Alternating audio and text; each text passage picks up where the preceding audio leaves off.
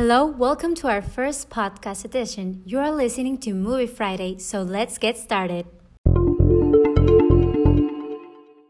My name is Caroline Rocher, and today we are talking about Cruella, this new magnificent movie, and for this we have a special guest. Let's say hi to Natalie Roche. Hello everyone, thanks for the invitation. So yeah, we have an awesome American Disney movie that was made for any age viewer. Despite having so many incredible versions of Cruella's story, in this film, they managed to do something new and epic with the story. Did you ever wonder how Cruella de Vil, the vampy fiend from Disney's 100 Dalmatians, became evil enough to want to kill puppies and skin them for fur coats? You didn't? Oh well. There's a movie about it, Cruella. It stars two Oscar-winning actresses, runs 2 hours and 14 minutes, and reportedly cost $200 million. A good chunk of it is spent on expensive soundtrack of familiar 60s and 70s pop song. It never answers the burning question posed by its own existence.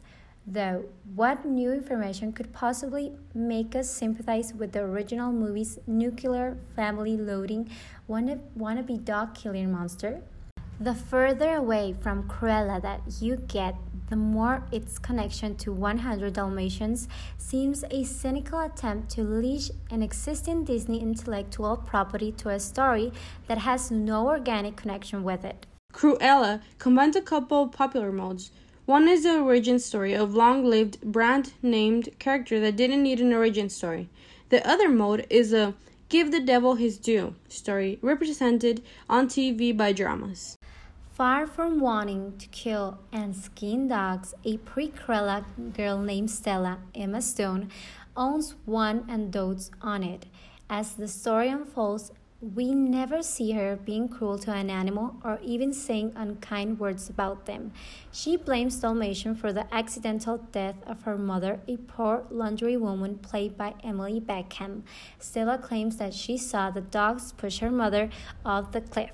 Our heroine is a sassy, plucky orphan who overcomes a life of deprivation and disagreeable on London's swinging streets, joining up with a couple of trustworthy buddies, Jasper, Joel Fry, and Horace, Paul Walter, and running grifts and scams. A brilliant draftswoman with an eye for style, Stella gets a job at a big department store in a fit of pique. She reconfigures a shop window display because it showcases a gun. She thinks it's ugly and unacceptable, and it's summarily hired by the store's biggest vendor, fashion designer Baroness von Hellman, Emma Thompson. The Baroness is a selfish, self-abusing control freak who nevertheless becomes the closest thing to a mentor and mother that Stella has had since her own mom's death. Through a combination of incidents too tangled to recount here, the story morphs into an all-about-Eve riff about intergenerational rivalry between women in a creative workplace. Stella becomes increasingly resentful of the Baroness abusing her and stealing her glory. In time, she gradually learns what a vile and dishonest person the Baroness is, and vows to humiliate and destroy her and usurp her spot as the top fashionist in London. All in all, not a bad setup for a knock comedy drama set in what feels like an alternate universe, one that's clever and colorful than the one we're stuck with. Jasper and Fry never quite feel like more than obligatory sidekicks, and Cruella is given a childhood best friend, Maya, a photojournalist and gossip columnist who is reduced to the status of a plot device in the film's second half. But Stella needs to become Cruella de Vil, just as Arthur Fleck had to become the Joker and Anakin Skywalker had to become Darth Vader. Otherwise, the production can end up in theaters and Disney+. And Cruella has to introduce into the narrative none more amazing than the moment where the heroine decides that Cruella needs an equally colorful last name and takes it from a certain model of a car. Did we need that? Of course we did. It's impressive.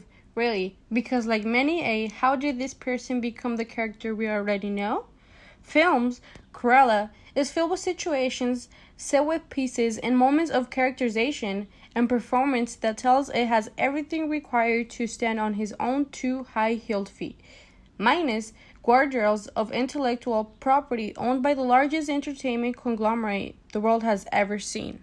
Stella's rightful desire to punish a bad person, for example, is intertwined with her drive to success in business. A touch of psychological complexity that the script isn't interested in unpacking because it already has its hands full, making Stella a lively character in her own right and simultaneously setting her up to become Cruella de Vil.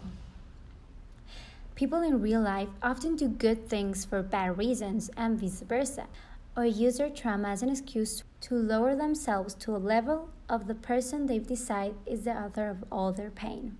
So we conclude that once again, a reimagining of a classic that makes you love one of Disney's most hated villains. A couple things to note. While in my opinion, there isn't anything too terrible for children younger than 13, some points in the movie will be hard for younger children to keep tabs on. Simply, it's a wonderful movie. I would watch it again and certainly leaves you wanting more. For sure, it was a great movie. If I were Stella, I'd do the same as her. Become Cruella, you know? I work a lot, so I wish I had enough time to see this great film again. Thank you very much for your company. It was a pleasure, and we hope to have you here again at Movie Friday. Thanks to all our listeners. We wait for you in the next edition of Movie Friday. Oh, thank you.